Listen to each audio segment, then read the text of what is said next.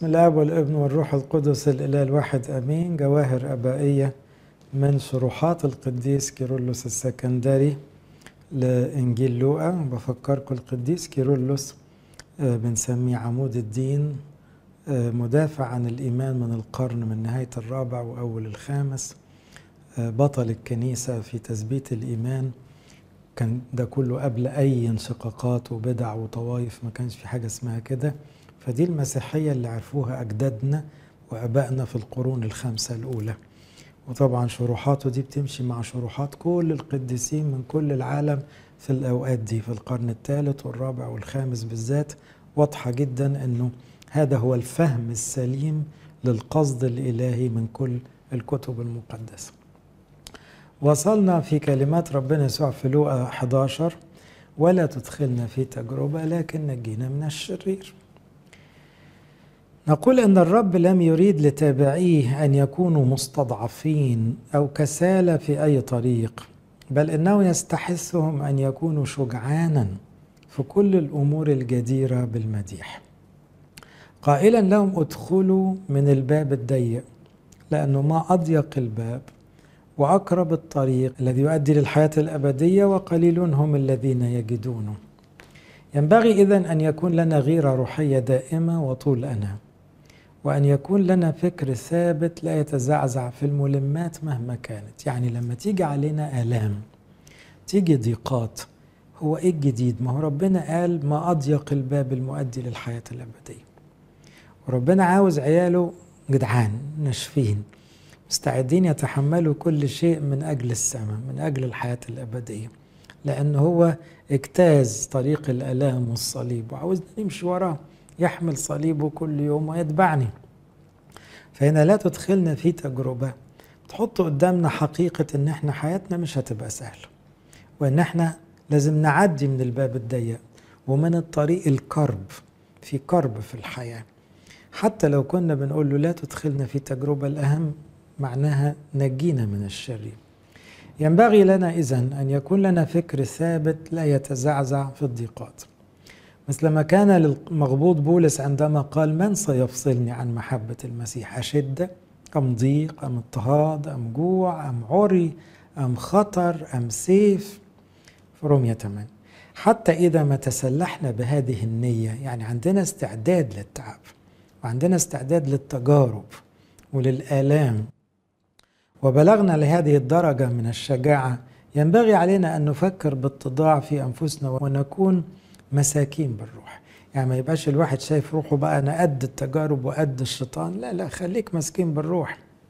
ولا نتصور دائما أننا سنتغلب على كل التجارب بالضرورة. يعني ما يبقاش الواحد يتصور أنه فوق التجارب فوق الضيقات، أهلا وسهلا بكل الأوجاع، احنا قدها وقدود. لا لا، خليك مسكين بالروح، لأنه يحدث أحيانا أن يداهم عقل الإنسان فزع لا يحتمل. ساعات الضيقة يجي معاها وجع قلب أو خوف فوق طاقتك، حتى لو أنت إنسان بتاع ربنا ينزل بيه إلى خوف ساحق، كما يفعل الشيطان المبغض لكل خير. يعني ما تستسهلوش كلمة تجربة. القديس كيرلس بيقول لنا لازم نقول لا تدخلنا في تجربة، لأن في امتحانات صعبة.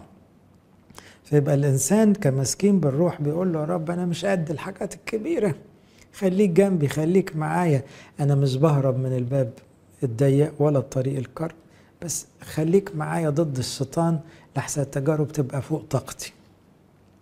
وإن عنف التجربة قد يهز أحيانا عقل أشد الناس شجاعة. يبقى إنسان شجاع وإيمانه قوي ممكن يتهز في التجارب، بس لما تفعل لطمات الأمواج العنيفة التي لا تطاق، تحطم أمتن السفن بناء وأكبرها حجما. ساعات إيه موجة تخبط في سفينة يقول لك لا دي سفينة موزونة وكبيرة، بس لما الموج يعلى قوي والبحر يهيج قوي، حتى السفينة اللي إيه يعني بتتهز جامد، وبيبقوا برضو خايفين. هكذا فإن العدد الكثيف من القذائف التي ترشقها أيدي العدو الشيطان بقى لما يركز ويخبط جامد، طبعا بسماح من الله، من شأنها أن تجعل أشد الجنود بسالة يولي الأدبار. يعني إيه؟ العساكر لما تلاقي الضرب زاد قوي بت بتهرب. إذ لا ينبغي لأحد أن يثق في نفسه بزيادة. هو غرضه من الكلام هنا إيه؟ في ناس هتقول لك طب ما ربنا قال في تجارب، أهلا وسهلا، ليه نقول له لا تدخلنا في تجربة؟ ما احنا قدها. لا يا حبيبي، عبر عن ضعفك وعن المسكنة بالروح، يا رب لا تدخلنا في تجربة، نجينا من الشرير. لو سمح ربنا بتجربة يبقى أنت هتتحامى في ربنا، ويبقى ربنا إيه؟ يعطي مع التجربة المنفذ، ولا يدعكم تجربون فوق ما تستطيعون. لكن لسان حالك بيقول إيه؟ يا رب أنا أصغر من التجارب دي، فلا تدخلنا في تجربة. بالحري يجب أن نعرف ضعف ذهننا، يبقى خلينا عارفين ضعفتنا، خلينا شايفين أنا رب مش قد حاجات كبيرة علي، وليكن لنا مخافة متزنة لألا نكون مسار سخرية أمام الذين يجربوننا. اللي شايف روحه يعني قد أي تجربة ده ساعات يقع وقعة ما يقدرش يقوم منها بالسهل، بكوننا غير قادرين على تحمل شدة القتال. يعني محدش يفضل يتكلم ان الشيطان بقى تحت رجلينا واحنا غلبناه بالصليب. صح يا حبيبي، بس ما تعملش يعني انك انت قوي قوي ويبقى فيها افتخار، فيها بر ذاتي، فيها نوع من الكبرياء الخفي كأنك انت يعني اقوى من الشيطان. لا، احنا ضعفة جدا، هي القوة كلها في المسيح، والتجارب بتبقى جديدة، والشيطان ده مفتري، لولا معونة ربنا يبقى الواحد ايه؟ ما يستحملش. زي الأنبا أنطونيوس لما كان بيقول لهم أنا أصغر من أصغركم، أنا أضعف من أصغركم، فكانت الكلمة دي معناها بيجري على المسيح فالشيطان يترعب.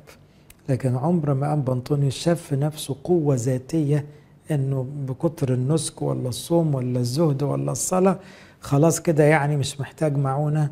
لا، يكمل ويقول هناك أنواع أخرى من التجارب، يبقى غير التجارب الشيطانية اللي فيها مثلا شكوك وفيها أوجاع وآلام وفيها اضطهادات شديدة وفيها خسائر ضخمة. هناك أنواع أخرى بجانب هذه يمكننا أن نقول أنها عامة على الكل، ولكنها تختلف من واحد لآخر. يعني التجارب بتعدي على الكل لكنها مختلفة من واحد للتاني. فكما يقول واحد من الرسل القديسين، لا يقول أحد إذا جرب أني أجرب من قبل الله، لأن الله غير مجرب بالشرور. هنا بقى هيقصد معنى تاني في كلمة تجربة، هي معنى الإغراء أو امتحان الإيمان اللي الشيطان يجي يعرض عليك خطية، دي اسمها تجربة برضه. يبقى مش ضيقة بالمعنى الحرفي بس وألم شديد ممكن يبقى فوق طاقتي، لا، في معنى آخر، والاتنين دول ذاكرهم يعقوب واحد. هو محدش يقع في خطية ويقول ربنا جربني، لا، بص ربنا ما بيجربش بالشرور، يعني ربنا مش غلطه يثبت عليك خطية، لا طبعا، إرادة الله قداستنا. الشيطان يجي يعرض عليك خطية إذا كانت فيك شهوة، أنت تجرب وتخدع وتنجذب من شهوتك، والشهوة إذا حبلت ثالث خطية، والخطية إذا كملت تنتج موت. فبيقول هنا لا يقول أحد إذا جرب أني أجرب من قبل الله، الله غير مجرب بالشرور. يعني ربنا يحط ألم في حياتك لكن ما يحطش خطية بقصد في حياتك، ده ده فعل إبليس حتى لو بسماح من الله.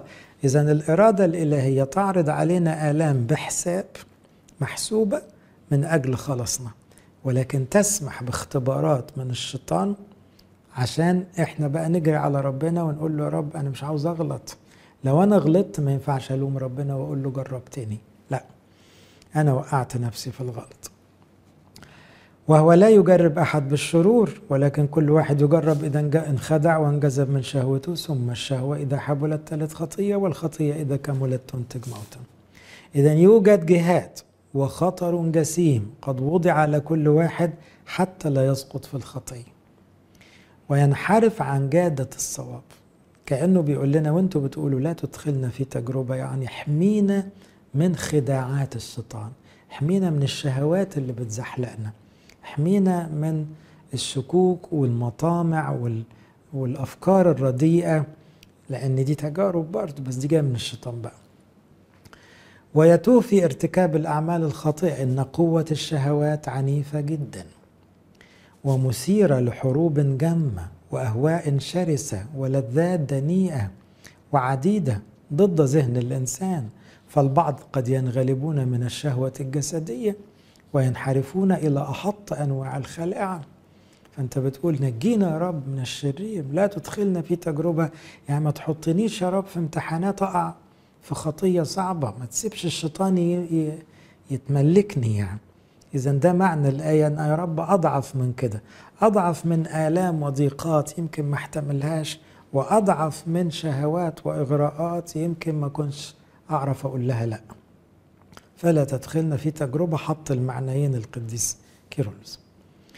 وآخرون قد ينساقون في حب الربح المادي، يعني الطمع شهوة ما مش سهل الغلبة، يعني ياما ناس كويسين اتزحلقوا بقوا يحبوا الدنيا والفلوس والطمع غلبهم.